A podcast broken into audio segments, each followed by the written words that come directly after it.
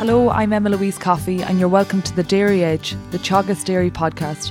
We're bringing you the latest information, insights, and opinion to improve dairy farm performance. On this week's episode, food economist Ciaran Fitzgerald joins us to discuss the implications of dairy expansion on rural Ireland. And I first asked him about employment levels on dairy farms. Well, it's gone up by about 20,000 jobs uh, because uh, when um, quotas were abolished and Irish milk had the capacity to expand. Uh, you saw a number of increases in employment, uh, not least in milk processing, because milk processing has gone from 5 billion litres over the quota years to almost 8 billion litres now. So there's been about 2,500 jobs created at the processing level. There's been additional farms. Uh, and I think, you know, just before quotas ended, we had about 17,500 dairy farmers. We've nearly 19,000 now, so there's been about 1,500 new entrants. All of those farms have um, employment and extra employment. As dairy growth comes along and the average herd size increases, you go from a situation where a lot of farms are one or two person farms to farms taking in additional labour.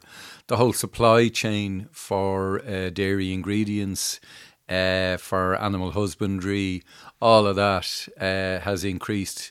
Uh, and I suppose it shows, on the one hand, the, the significant impact of dairy growth, but I think it also demonstrates, on the other hand, how when you get an integrated industry like the dairy sector in an economy, when it grows, it actually creates jobs upstream and downstream in processing, uh, in supply, uh, and right across the economy. What you've got is about um, about 9,000 direct processing jobs. You've got another five or 6,000 in milk distribution, uh, exports, and services. Uh, and then you've got a whole range of jobs right across the economy, which are about the, the supply into dairy farming.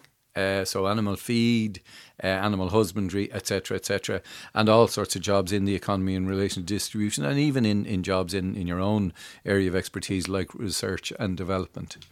And if we consider and, and, and compare dairying with other sectors, are there any other big employers in rural Ireland?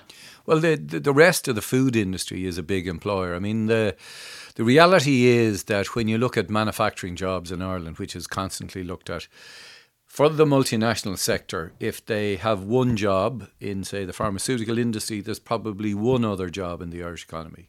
In the food industry, there are five jobs. So if there's five jobs in manufacturing in the food industry, and there are uh, 45,000 jobs in food, including 10,000 or so in dairy. There are another five jobs right across the Irish economy that are supported by that industry.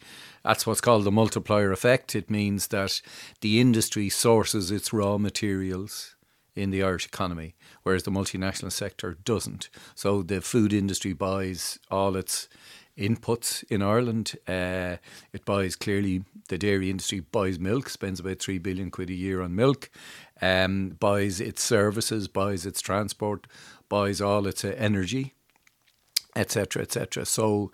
The, the the real, I suppose, core of the message in, in the piece I've done on dairying, but it's the same for uh, right across the agricultural sector, is that in terms of a contribution to the Irish economy and a contribution to jobs in rural Ireland, the food industry is by far the biggest driver of that.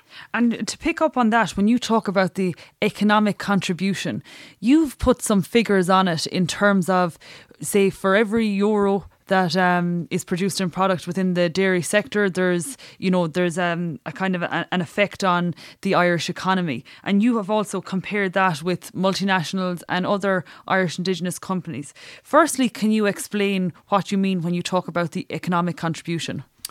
Yeah, what I what I'm doing is I'm looking at a number of, of measures of economic contribution, and sort of the boring bit that I, I'll just walk you through is that at the moment, when people talk about the economy, they talk about a measure called gross domestic product (GDP), and you'll you'll hear that mentioned. Uh, the Minister of Finance every so often talks about this, in the central bank, etc. In Ireland's case, our GDP is heavily distorted and exaggerated by the flows from multinationals because a number of multinational companies. Um, basically transfer price all their profits for their whole European business through Ireland. And what that means, in, in a very real sense, is Ireland's official GDP figure is about 240 billion euros, very high figure. Uh, but when you take out multinational transfers, which is done by our Department of Jobs and is done by Eurostat, we lose about 120 billion. So half. Half. Now, so, you know, on the one hand, you look at the multinational sector, and if you look at all the debates and discussions about business, they talk about foreign direct investment, and foreign direct investment is very good. But if you then look at uh, a more real measure of, of what a contribution to Ireland is, it would be spending in the Irish economy. So the Department of Jobs does an exercise every year that measures expenditure by all of industry in the Irish economy, and what you'll find there is that the multinational sector spends 20 billion euro. So if you then sort of you want to make a comparison, you, you, you take a figure for multinational exports through Ireland, it's about 200 billion and they spend 20 billion. So what that says is for every euro they spend, there's about 10 cent stays in the Irish economy. Now, if you do the same exercise for the food industry and for dairy in particular, you get a situation where uh, exports are about 4.1, 4.2 billion, but spending in the Irish economy is 3.8. So, for every euro of exports from dairy, there's 90 cent spent in the Irish economy. And that to me is the real impact. And if we're trying to look at um, jobs in Ireland, if we're trying to look at household incomes in Ireland, if we're trying to look at ways of growing the Irish economy, then you have to look beyond the sort of the conventional figure because it's highly distorted by these multinational flows and focus in on expenditure in the Irish economy. And when you do that, you find at the overall level uh, that all the, the, the expenditure of all companies in the Irish economy in 2017 was 46 billion, which is you know significant figure. But 26 billion of that was spent by indigenous companies, and and a big chunk of that was by the food industry. And uh, so that what you what you get is a much more realistic uh, assessment of what's actually driving the economy in Ireland. And you also have another interesting value that like we'd never have discussed here on the show, but looking at the unit value of milk. Again, can you explain what exactly you mean by that? Yeah, so I did an exercise on the the, the value of, of dairy output pre quotas. So for the, the, the four years or so from about 2009 or 10 to 2015, uh, our the, the value of exports and the value of output was around 1.9 billion. So we were producing at that time between 4.7 and 5 billion litres under the quota system. So uh, if you look then at what happened in 2017, uh, we're, and, and 2018, we're producing about 7.5 billion litres of milk and uh, the the values are about the exports are about 4.2 billion. So all of that means that it wasn't just the volume that lifted the value to the Irish economy. Uh, the unit value of the output went up. So we went from about 45 cent, which is an ex Ireland value of it. So it's taking your exports, which are ex the plant, across the range of dairy products. So it's the value of cheese, value of butter, skim milk powders, uh, some some impact from the infant formula sector in that we sell on to the infant formula sector. So pre quotas, we were two billion litres worth about uh, sorry five billion litres worth about two billion euros. Now uh, we're about we're heading for eight billion uh, litres of milk, uh, and we're we're valued at around four and a half billion. Uh, euros. So the unit value of output has gone because the product mix has improved. Uh, some of that has come uh, as well from the fact that butter would have been perceived pre quote abolition has been a problem product, but butter prices in 2016, 17, and last year have been phenomenal, gone up as far as 5,000 euros a tonne. Now there's a bit of a correction in that. So some of it has been a butter price.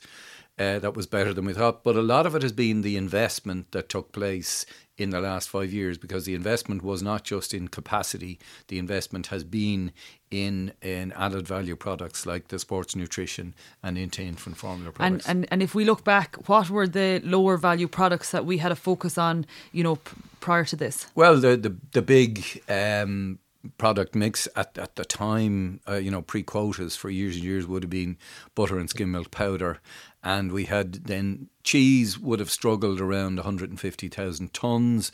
There were always, uh, if you like, I suppose, plans to grow the cheese business, but the cheese business is largely, largely a cheddar cheese business to the UK.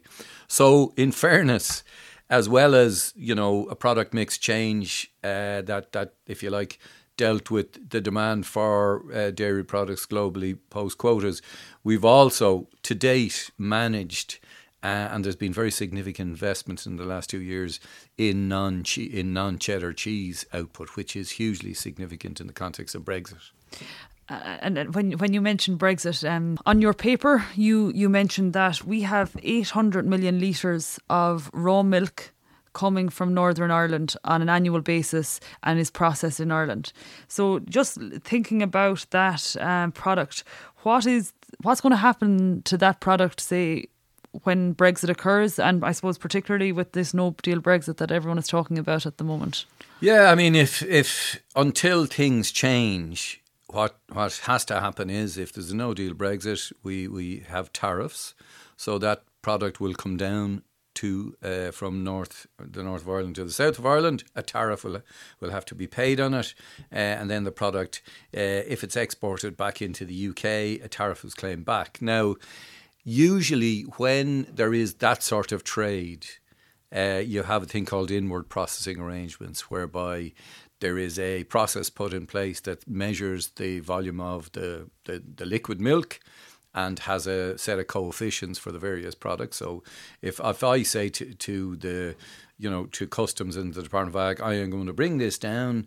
I'm going to make X tons of cheese, provided I, I can prove that the, the litres of milk came down, coming down, were equivalent to the tons of cheese going out.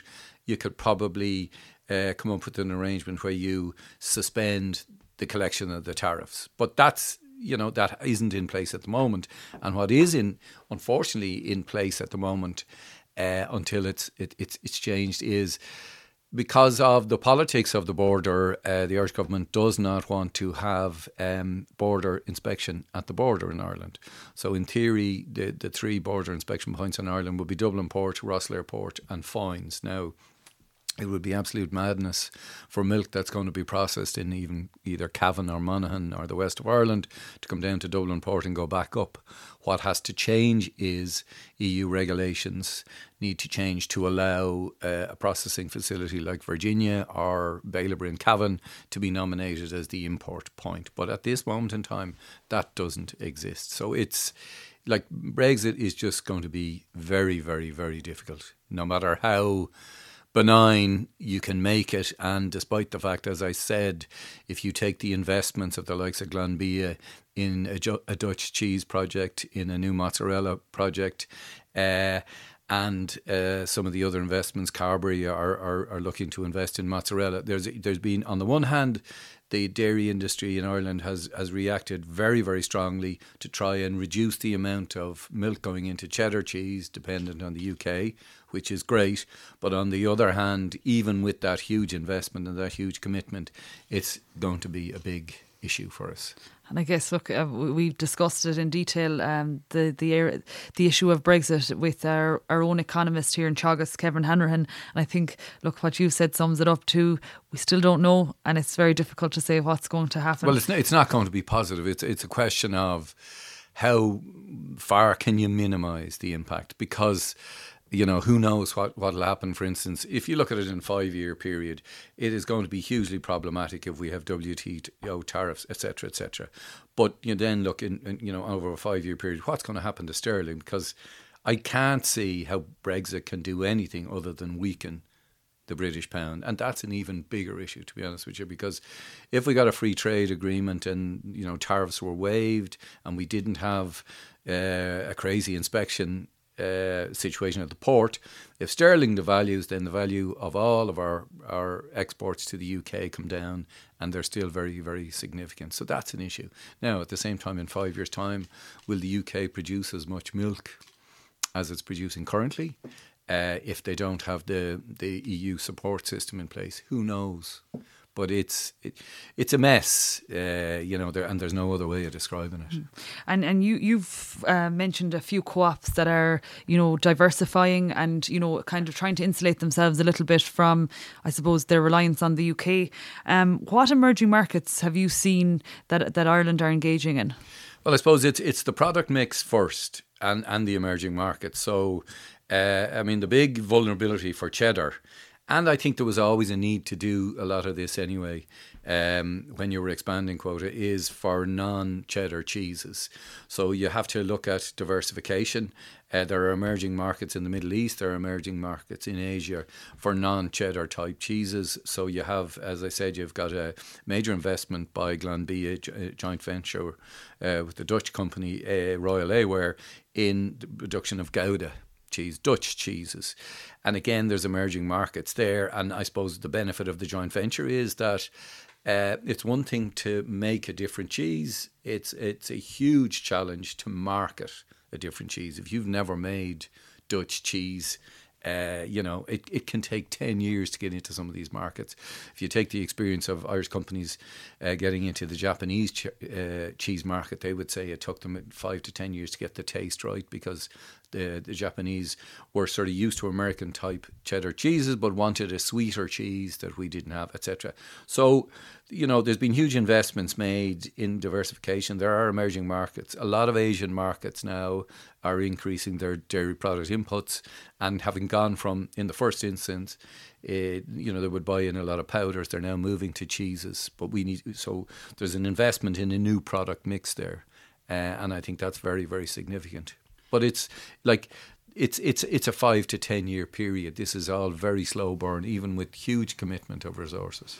And finally, then um, you know we've talked in the past about this product we have to offer from Ireland, and you know by and large we are grass based. We have a you know a very clean green uh, product, and we've a very green image.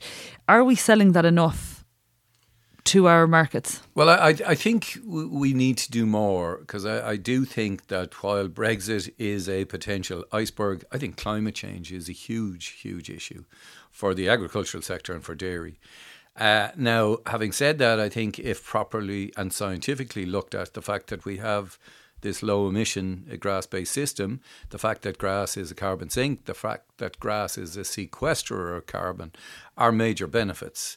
And what I can see happening, um, if you like, is that in in in the verification of this grass-based system, we're going to have to dig deeper into um, actual, you know, almost like a BER standard that you have in your house.